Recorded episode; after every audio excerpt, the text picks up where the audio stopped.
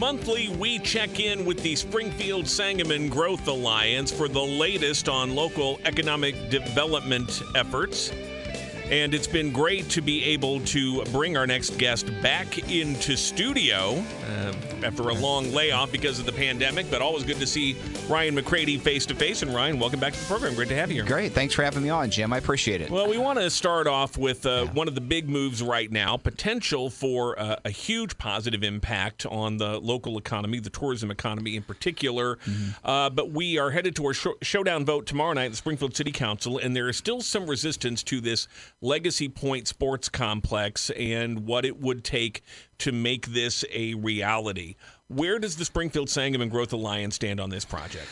So the Growth Alliance is a very strong supporter of the Legacy Sports uh, Complex, Legacy Park Sports Complex, and we are for a number of reasons. Uh, first of all, this will be a tremendous quality of life asset that our community will be able to use. Our young people will be able, and our athletes will be able to compete on that uh, during the week when they're not hosting tournaments. So that's a great benefit for them. Also, we know that uh, the development of the sports complex will bring in about $30 million a year in spending from individuals more than 90 miles away from our community. Now, that won't happen all at the sports complex. That's going to support all the businesses all around the entire community, too. All that new infusion of money and spending in here is what actually generates the tax revenues that the developer will share with the city to help pay for the complex.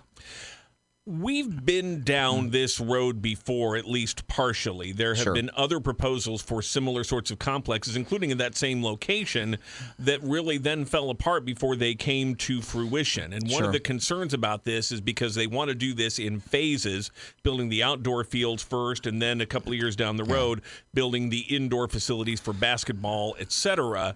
Uh, fears that the the financing might not be there, that the um, uh, the response might not be what what it is. Uh, there's other communities that either are or could potentially do something similar that could uh, divert some of that business away. So, why should people be confident that this is the real deal when we've heard ideas like this before that never actually came true? Well, I guess uh, you know when you're an economic developer like I am, there are a lot of things and concepts that move forward that don't actually happen uh, at the end of the day. But we try to run as fast as we can and as far as we can with any good business opportunity for the community, knowing that when a final decision's made, something still could happen. But that should not prevent us from trying to get something really good like the sports complex. The phasing discussion is one that a lot of folks are focused on. But the reason it's important to construct it in phases is because if you entire, try to uh, construct the entire sports complex at once, you miss the opportunity to start the outdoor section and get it running, generating revenue and tax revenue, while you then build the indoor section. Also, building the outdoor section is very dependent on the weather, as you can imagine. When you start talking about stretching the artificial turf, other things they have to do, there's only certain times of the year certain weather conditions that allow that to happen. So if we can get if they can get to work on the outdoor phase and get it going, frankly, the outdoor portion of a sports complex is 70% of the economic impact.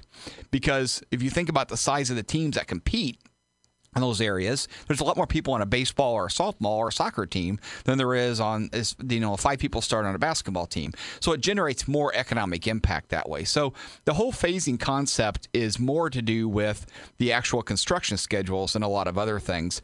But I do feel this time also, having Scheels there located nearby, that's a big difference in this in this equation. Their uh, commitment to extend their lease if the sports complex is built helps preserve their presence here. Scheels is a big draw around the region. So there are a lot of things that are in place now that probably weren't in place before, and I believe all those things make a big difference in moving it forward. One of the other, you know, big things that keep coming up in the conversation is the level of the city's financial commitment and using mm-hmm. uh, sales taxes, using hotel motel tax, a portion of the property tax over sure. there, uh, all to help pay for this. That's a pretty big investment. And if this is such a, a good idea and it's going to generate such a response, uh, does it require that level of investment of public funds to make it happen? It does. And that's a really good question, Jim. So we have to look at this. This is much different than a typical economic development project where you're trying to attract a factory or a restaurant or a strip mall or something like that. It's a lot different because 99% of these sports complexes are paid for 100% by local government. Principal, interest, all the construction costs are paid by the entire local government. Good example is Rantoul, Illinois. Their facility is all paid for by the local government. Sandusky, Ohio, the county paid about 99% of that. And so the reason is because the sports complex itself, the physical complex itself, is only marginally profitable. And what really helps the city make money off a sports complex is all the spending that happens due to the traffic that comes to the sports complex. So in those other cases, the city pays 100% of the costs, they bear 100% of the risk of the operations, and then they reap the sales tax reward or hotel tax reward that comes afterwards.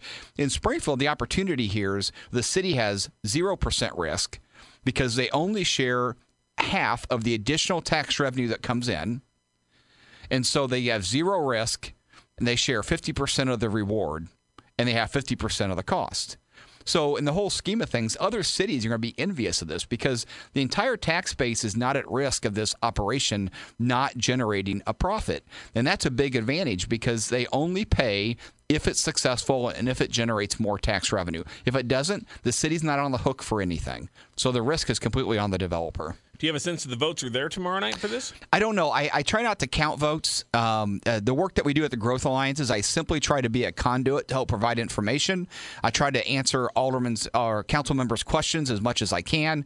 I try to be an intermediary between them and the developer. But I, I don't want to be, uh, in the sense, a lobbyist where I'm pushing someone to vote a certain way. I want to provide all the information so they can be comfortable with how they vote. Uh, but uh, hopefully we've done that, and I'm sure there'll be more questions tomorrow night. Ryan McCrady's here, Springfield Sangamon Growth Alliance, and uh, your very busy day includes not only your stop here, but also a trip this evening uh, before the Springfield School Board to talk to them about a partnership with District 186.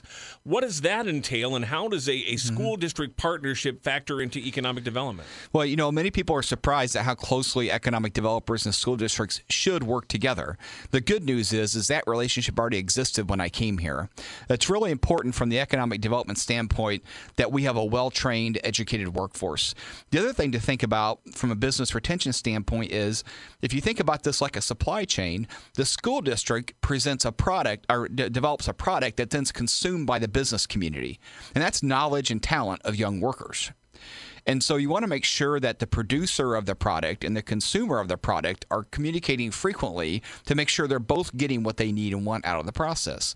So the school district being involved, being at the table in economic development, community development is very important to develop those collaborations and conversations that are going on to develop some of the things like you've already seen here with pipeline programs, career programs, all the things that exist there because we have a lot of students in District 186. Some of them will go to college. Some of them have career aspirations that maybe don't require a four year college. Maybe they require some other type of training. But the more we can expose our students to careers in Springfield, the more from that we'll keep here eventually, and we'll stop exporting talent out of our community, and we'll keep that talent right here. The very first talk show I did on this station 25 years ago, on day one, one of the topics we discussed was about the school district, the quality of education, what I felt was a, a bad rap even back yep. then for District 186. That was before I even had school age children. uh, now both my children are teachers in the district, so we've right. come a long way here, but you still hear some of that of people really skeptical of uh, what District 186 is producing. From an economic development standpoint and from what you mm-hmm. know businesses need that want to grow and expand and, and maybe relocate here, uh, is the district churning out quality grad I don't mean churning in a bad way, but is it producing yeah. quality graduates, people who are ready to seize the opportunities that a 21st century economy provides?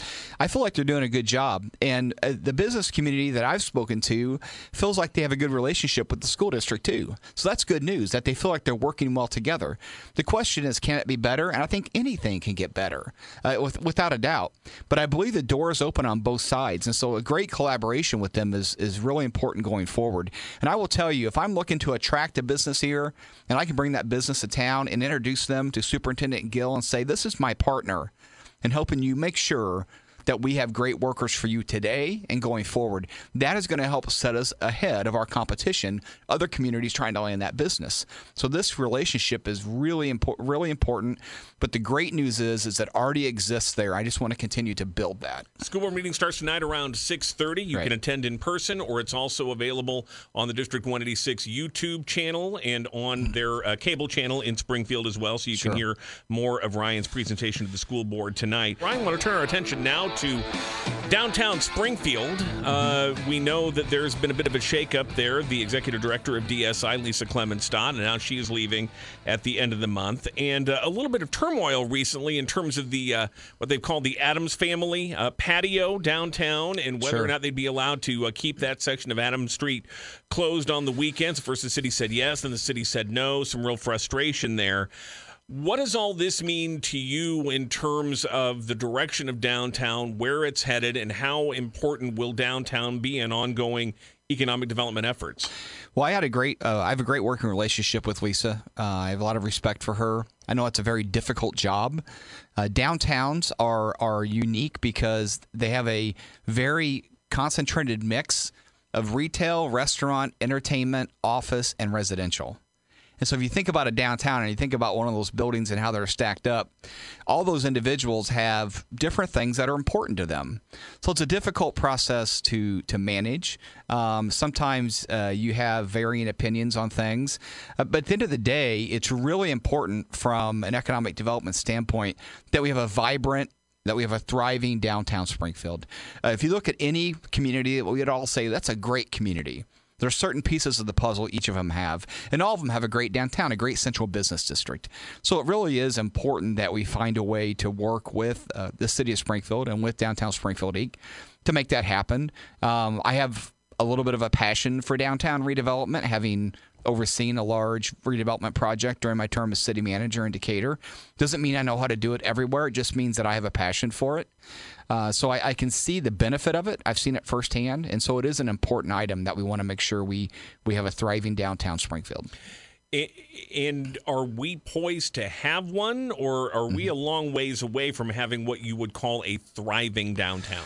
Well, I think the pandemic has uh, created conversations about things that, I mean, for all the things the pandemic was bad about, it, it did get people to be willing to have a conversation they wouldn't have had otherwise. And when you saw the city do things like change the parking to free parking and timed parking, you know, those conversations, when you saw the city roll out and allow what are called parklets, so, you know, shutting down different lanes of traffic downtown to allow people to have outdoor dining, those types of things. What that's done, I think, is open people's eyes to saying, okay, so how do we do this permanently? This was a success uh, during the pandemic. Is this something that we should invest in, or should we make some renovations downtown to allow those kind of activities? So I'm optimistic because I saw those conversations happen during the pandemic, and I see them continuing going forward. And I believe those are the conversations that are going to help downtown move to the next level. Finally, before we let you go, I want to get an update on the Thrive mm-hmm. Ally program. Uh, as we've talked about before, I have signed up for it, not even right. realizing there was a T-shirt involved. I'd have been even more eager to do so. Got my got my T-shirt today. No, That's I, right. But it, it's very cool. It's it's, it's yeah. good for people to have another way to kind of show their support for the community and to be able to, to talk about. And it's it's terrific. Go check out the uh, the website, and you can see a lot of the folks that have signed up as Thrive Allies and sure. what their areas of expertise are. Uh, uh, are are you getting any kind of uh, traction with it so far? And are yep. potential businesses actually reaching out to some of the allies to inquire more about life in Springfield? So the Thrive Ally program is getting a lot of attra- a lot of traction. Uh, we've we've got a I think we're up over 50 people that have signed up for it and provided a lot of good information about what they're willing to help people learn about the community. We do know that the human resources departments around the community are using that website to direct potential uh, recruitees, and all the folks they're bringing with them, because rarely does anybody come by themselves. They're usually bringing a family or other folks with them, directing them to that site so they can learn about areas of interest. If you think about moving to a community and maybe you're of a specific religious faith and you want to connect with somebody, that's not something you want to talk to your employer about, right? Most people don't want to. But if you can get on the Thrive Ally program and say, oh, here's somebody that I can connect with that can help me get acclimated, that's the benefit of it. And we are getting ready to launch hopefully in the next month some other tools that I think will blend into the Thrive Ally program. But it's gone well, and we would love to have people sign up. And we have some training come up in the next few weeks too for those people that get signed up really looking forward to that and looking forward to hearing more about it and about these new tools you'll be rolling out as well. And we'll be doing that in weeks to come here with yep. Ryan McCrady, who is the CEO of the Springfield Sangamon Growth Alliance. We always appreciate your time. Thank you. Thank you for having me on, Jim.